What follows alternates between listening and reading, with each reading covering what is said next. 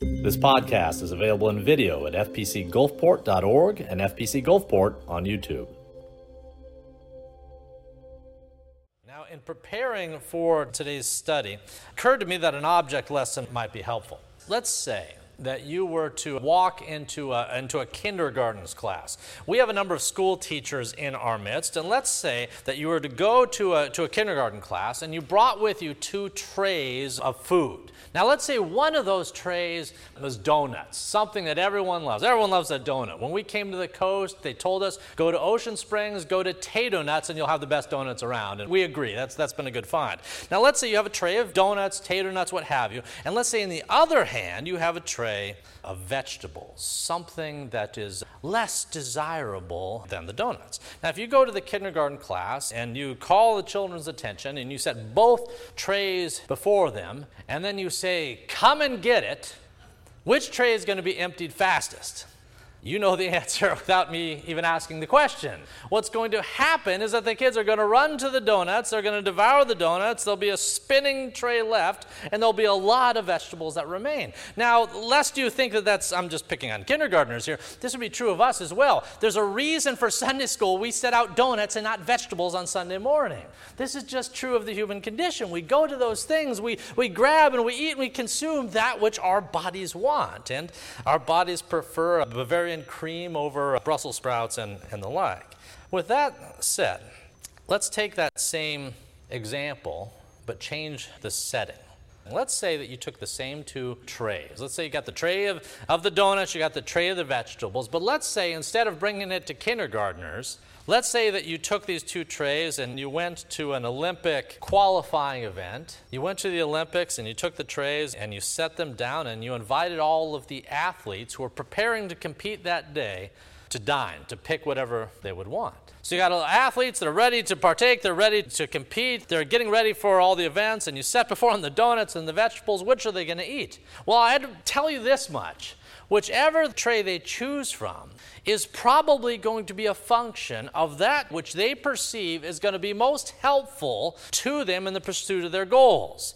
Athletes tend to consume from those foods which will help them to compete. The choices are going to be a function of their goals and not necessarily their flesh. It's going to be a function of their objectives and not necessarily what they might want, all things being equal. Now, today's text in Philippians 3, the Apostle Paul is going to say something similar of us as Christians. As Christians, our wants, our desires, the things that our flesh dictates, should not necessarily drive our actions and their choices, but they usually do. We take the goals and the objectives that we have and we follow them a part of the time, but those moments when we have opportunities to pursue something that is a spiritual equivalent of donuts, that's exactly what we do. Well, Paul said last week, he says, stop. Last week, remember what he said? He says, look, we're running a race here. We're running a race, and the race is not going to be won by those eating the spiritual equivalent of donuts.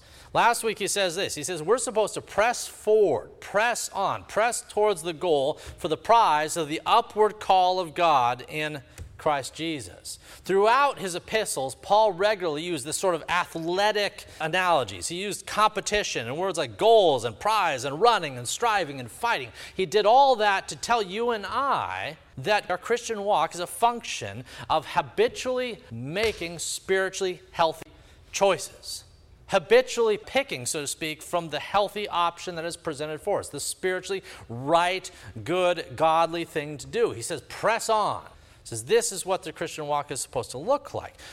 Now, in today's text, he is going to describe the opposite approach.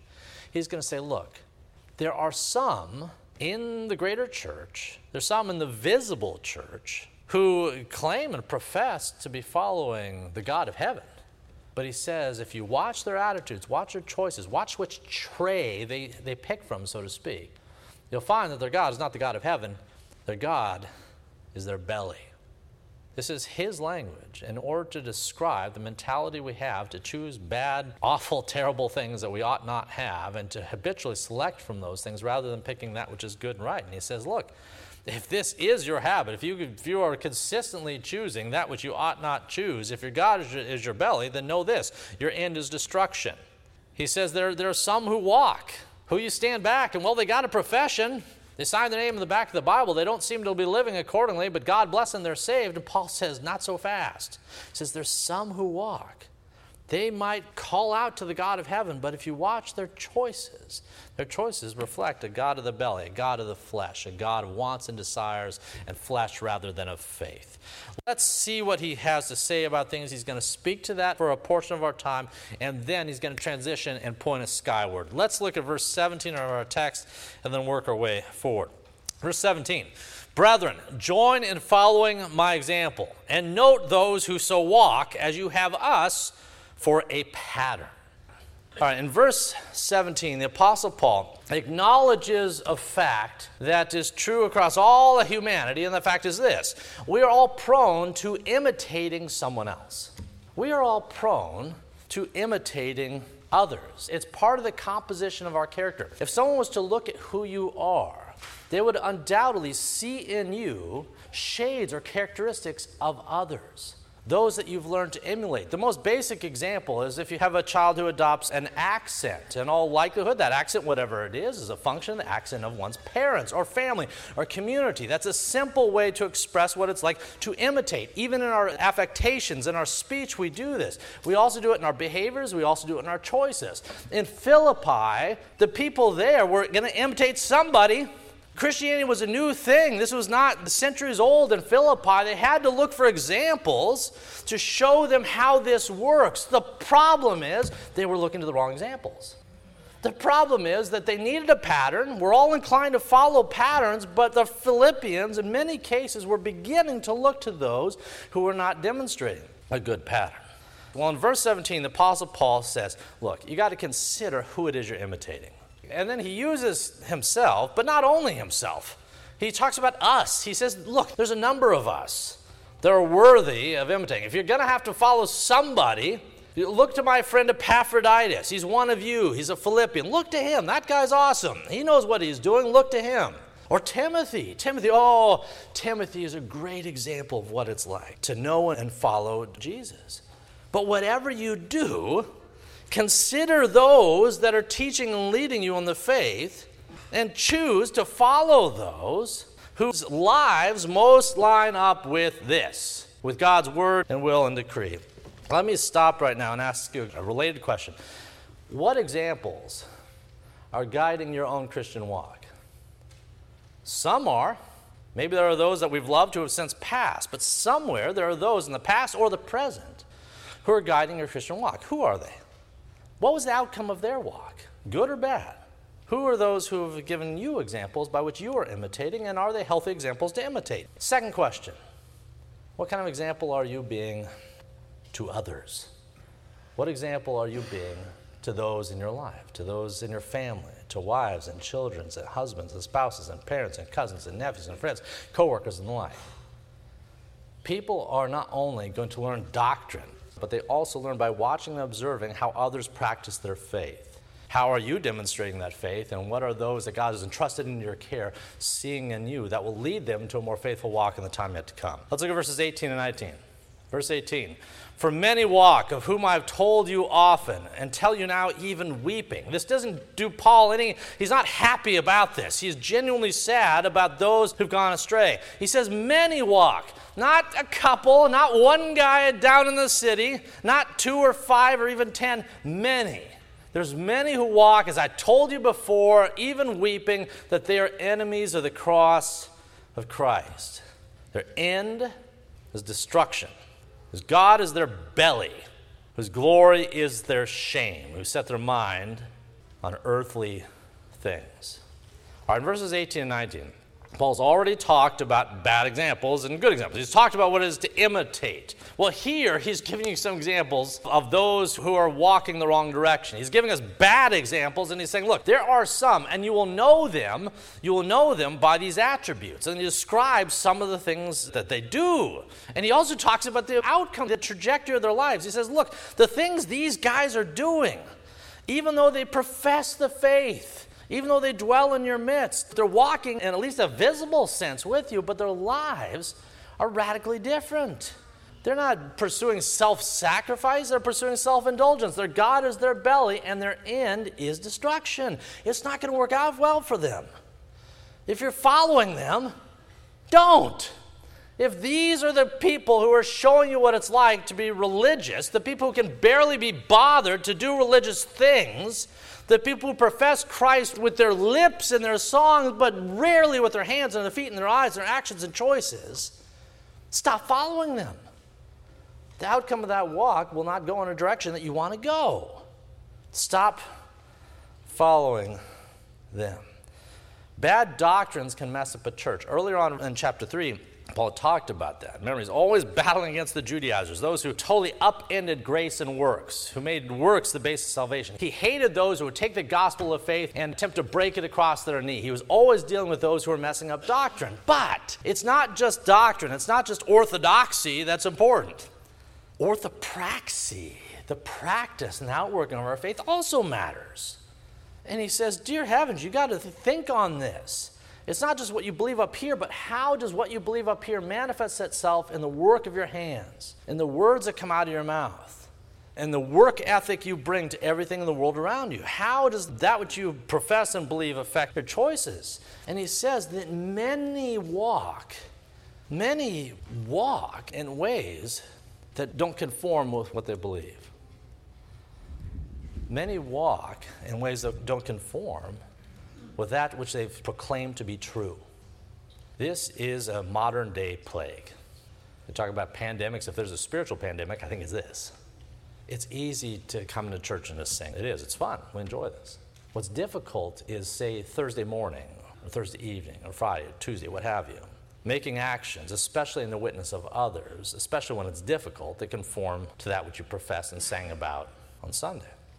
Well, Paul here says many are doing this, many walk but they're enemies of the cross of Christ. You know, if you had a marathon, if you were to look down, like you had a drone, you know, 1,000, 2,000 feet up or whatnot, and you're looking down at the marathon, you know, it looks like a sea of humanity all pressing in the one direction. And you look down at the marathon runners, it just looks like a wall of people, and they're all moving, generally speaking, in the right direction. But you know what? If you go up closer, you'll find that not everyone is doing so. There are those who are going the wrong direction. There are those who are running sideways. There are those who aren't running at all. There are those at the concession, at the snack bar. There are those who are pushing and shoving others. There are those whose walk is not that good, who have no chance of winning this race or even finishing in the top 10, 20, 50, 80%. There are those. In the same way, in the same way, in the greater visible body of Christ, Remember, there's a difference between the visible body of Christ and the invisible body of Christ. The visible body of Christ is everything you see that looks vaguely Christian, vaguely church like. It's every church, anyone who proclaims the name of Christ would say they're part of the visible body. But not all in the visible body of Christ are actually part of the true body of Christ, the invisible body. In the same way, in Israel, not all those who were of Israel were God's people. Broadly speaking, they were part of God's chosen people, and not yet every Israelite was saved. We know this because Think of the outcome of the Pharisees. Whatever the case, there are those in the visible body, the visible body of Christ around the world this day, whose walk, such as it is, may bear the hallmarks and some of the words and phrases and songs of Christendom, but whose walk is illusory. It's false, it's a facade. And in all actuality, the God who knows the hearts of men knows them to be not his children, but yet his enemies, wolves among the sheep. It was true throughout the epistles. You know, the number one warnings that Paul and Peter and the others gave, even Christ himself gave, it was never about Rome. You never saw like Paul freaking out about Rome in his letters to the Colossians, Ephesians, Philippians. It was never about the pagans. It was primarily, primarily, centrally about false teachers and wolves that would come into the church.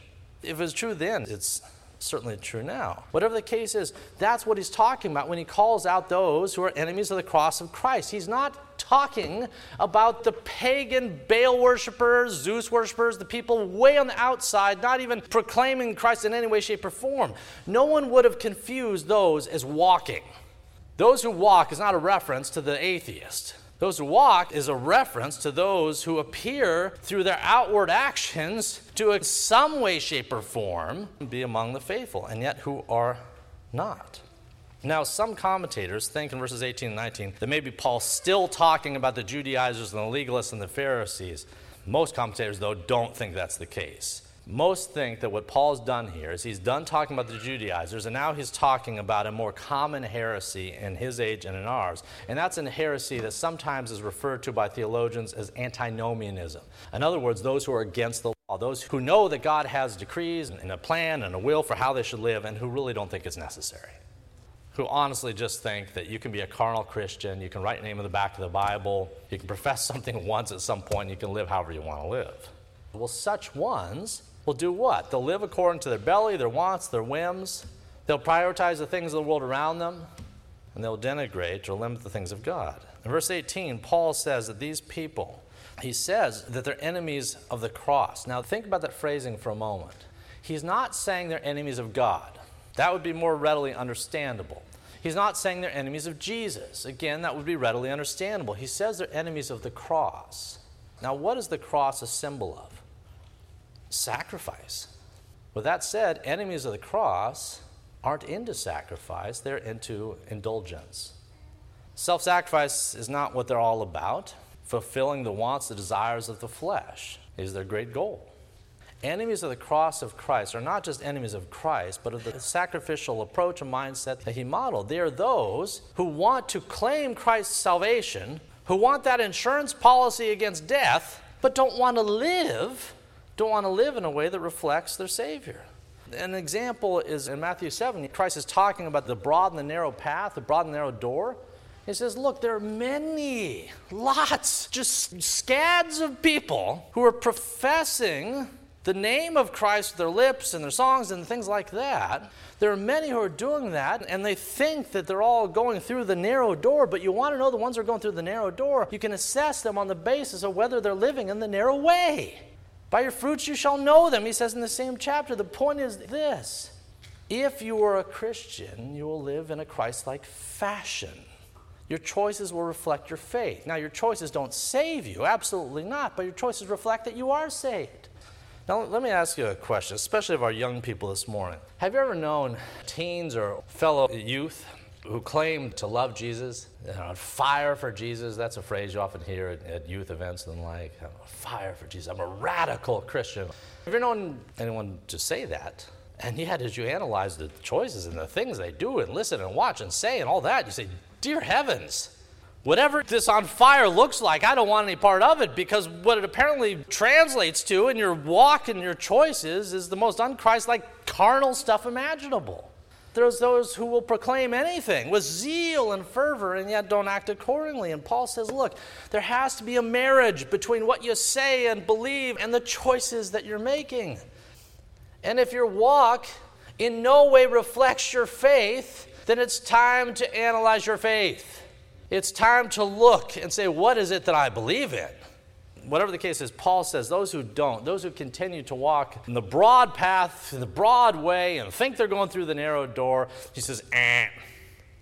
He says their end is destruction. They don't know it yet. In the marathon race, it looks like everyone's going the same direction. It looks like from afar everyone's going to get to the finish line. Those of you who run marathons, I have not, by the way, shocker.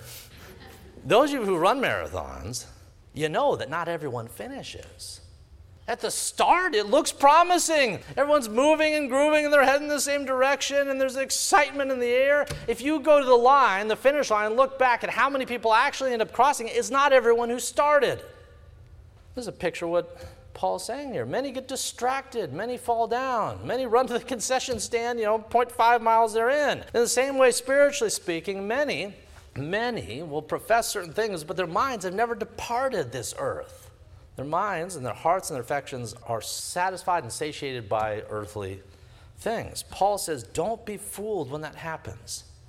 He says, Don't be fooled. Not everyone who has a song on their heart and a smile on their lips, not everyone who's in a church pew even this very morning necessarily is of the body of Christ. And he says, Don't be fooled. Some, in fact, he says, Many, many are enemies of the cross of Christ. Their end is destruction, the gods their belly, the glories their shame. They set their mind on earthly things. All right, let's look at verses 20 and 21. At this point, Paul is going from the bad example to a good example. He's going from dire warnings to the greatest news we could have. Okay, verses 20 and 21. For our citizenship, ours, those of the kingdom of God, our citizenship is in heaven. From which we also eagerly wait for the Savior, the Lord Jesus Christ, who will transform our lowly body, that it may be conformed to his glorious body, according to the working by which he is able even to subdue all things to himself. There is a lot that could stand out in these two verses. What stands out to me immediately is Paul's use of the word citizen. He says in verse 20, Our citizenship is in heaven Again, there's a lot of words he could use. Our hope is in heaven, our future is in heaven. That's not the word he uses. Our citizen, citizenship is in heaven. Now, the Apostle Paul, he was a citizen. In an earthly sense, he was a citizen of where? Rome. He was a citizen of Rome. Now, Paul had found over the years that being a citizen of Rome gave him a great many privileges as a citizen of the empire, he was entitled to a set of very specific rights that did not apply equally to everybody. There was those in Roman colonies who wished they were Roman citizens because then they could vote, they could act in courts. There was all manner of things that were beneficial to a citizen that if you did not have made your life immeasurably tougher.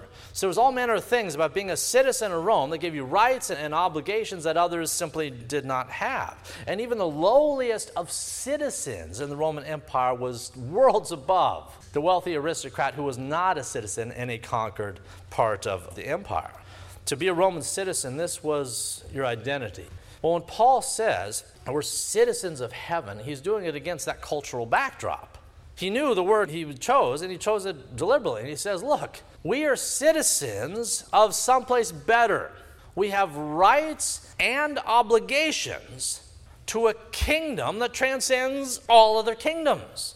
Whatever citizenship we have here on earth pales to the citizenship and standing we have there. Now, where did Paul get that idea? Is this just Paul's words? Well, of course not.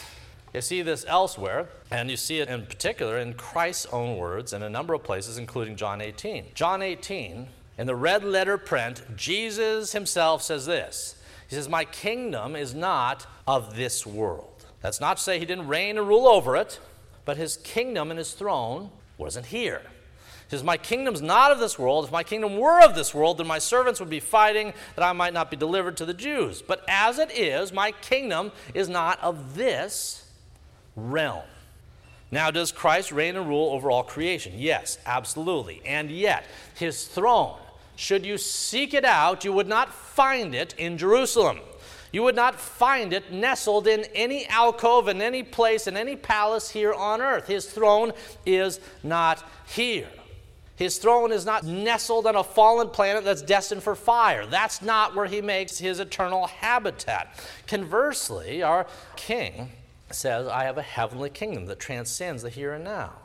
Elsewhere in Scripture, we see that this is where his throne is in heaven. And the earth, what we see around us, this is his footstool. Our Lord has a heavenly kingdom, and the good news of the gospel is this that from that heavenly kingdom and from that throne, he came down to us and to ours. He came down from a throne. He was born in a manger and he went to a cross. He came down from that high estate, from that glorious kingdom, to this fallen place. Why? Rescue mission. Rescue mission to save, to redeem, to make possible your union with Him there.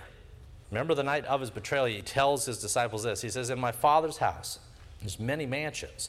He's talking about the kingdom. His saints, his disciples, his apostles, they're freaked out, they're anxious, they're worried. All they can see is the horizontal. In their moment of greatest anxiety, he cups their chin. He says, Look up there. He says, In my father's house. It's almost like he pointed up, In my father's house. There are many mansions. I don't know what that looks like, but it sounds pretty good. In my father's house are many mansions. If it were not so, I would have told you. I'm going there. I'm going to prepare a place for you there. And if I go to prepare a place for you, I will come again. I will come back here. I will come back in order to take those that I love, to take those I've called, to take those that are brothers and sisters in the faith, to take them with me, that where I am, you may be also. That's your future. Dear heavens, the amount of time you and I spend here, it's a drop of water in the comprehensive ocean of eternity. The amount of time we spend here, it's nothing. If you had the eyes of eternity, if you had the ability to see time for what it is and the eternity yet to come, you would look at the here and now and go, Dear heavens, why would I prioritize so much, so much of the dust in this world of clay when I could be focused on that which is golden? Paul, Jesus, Peter, everyone in Scripture wanted to raise our gaze. And that can be hard because there's so many things that distract us in the here and now, and yet it's important. Earlier, Jordan, I read about Abraham. And Abraham, as you know, Abraham was a nomad. It's been said that the only ground he ever owned, at the end of his days, was the burial plot in which he was laid. Abraham, centuries before Paul, knew as he looked around that this world is not all it's cracked up to be. Abraham knew that there was a better place. And in Hebrews 11, we read that he was looking forward to the city with foundations, whose architect and builder is God. Whether you're talking about Abraham in the Old, Paul in the New, the saints that we love in the Scripture, they took the truths that we're discussing today, they acted on it. They acted accordingly. They made decisions and their finances and the choices they made, where they lived, what they did, vocations, all that stuff. They made decisions that reflected what they believed to be true. One other example is Peter. And in 1 Peter 2, the Apostle Peter, he's writing to those in the early church. And he says, Dear friends, he says, I urge you, as aliens and strangers in this world, to abstain from sinful desires which war against your soul. To abstain from sinful desires that come from the fallen flesh that work to assault and attack the soul of man. Says, I warn you about this. You're aliens, your sojourners here, keep your eyes up. This morning, is that your approach? This morning, are you living and acting as if you're just deployed, to use a military term, just deployed here for a short amount of time? Or have you fallen so in love with the place in which you're deployed that this is now your kingdom? You've forgotten that glorious kingdom that sent you in order to adopt the practices and faith of that which you've been sent. Christian, have you forgotten where your home really is? Or have you never really considered it? Christian, have you forsaken your eternal flag and standard in order to pick up the standard of this world? There was an example that came to mind as I was trying to figure out how to wrap up this sermon. When I was younger, third or fourth grade, we went to a rural petting zoo. I think it was a simple, small place where the teachers figured they could keep an eye on everyone. But there was one thing in particular that stands out all these years later. There was a pen, and within it was a single animal. It was the largest pig I'd ever seen. At that point, I'd never been to a county fair, so I didn't know how big these things could get. It was huge, though. This pig was tremendous. Now, all the kids were looking at this because we'd never seen anything quite like this. I mean, we'd seen the chickens and the sheep. This pig was so massive, it got our attention. We were looking at this, we were transfixed by this thing. But as we all, you know, trying to get the pig, you know, come on over, because, you know, whenever you go to these sort of petting zoos, you got the little corn or the little alfalfa pellets you're trying to feed. So everyone's trying to get this pig to come on over. The pig's head is buried in the trough. The pig's head is buried in the trough, and no matter what enticements, yelling, no matter what we did, you could not get this pig to move an inch. Maybe his eyes would dart up for a moment, but his face was buried in the trough before him. This is an accurate depiction of the spiritual trough that is around us. For some of us, we're so fixated on things here. For some of us, we're so fixated on the trough the buffet of options, fallen sinful options in most cases, that the world has presented before us, our heads are so buried in that that no matter what God, church, friends, family might do to try to entice us to look up, sometimes we're so fixated on these things, the shiny things of the world around us, that we can't be bothered to pursue something different, something better, something healthy. Well, it's those sorts of people that Paul is warning in today's text, whose God is their belly rather than the God of heaven. You and I were not made for the trough. The Apostle Paul, at the very end of his days, he said this He says, I'm being poured out as a drink offering. The time of my departure is at hand. I've fought the good fight. I've finished the race. I've kept the faith. Finally, there's laid up for me the crown of righteousness, which the Lord, the righteous judge, will give me on that day, and not only to me, but to all who have loved his appearing. This is not a man, through his words or his actions, whose head and face was buried in the trough of this world. This was a man who was focused on eternity. This was a man who knew that his citizenship, his home was there. And because of that, while he was here, while he was on deployment, so to speak, he never forgot his destination, he never forgot his king. And so he raised that king's banner every day, every word here on earth. Are you and I citizens of heaven? And if we are, if so, don't take your eyes off of it. Always be homeward bound. Always be looking to that kingdom. Praise God that He has called us to a calling so high and to a destination so grand. Let's pray. If you'd like to check out additional recordings or videos by Dr. Toby Holt, please visit our website at fpcgulfport.org. And if you're on the Gulf Coast, come join us at 11 a.m. Sundays at First Presbyterian Church of Gulfport, Mississippi.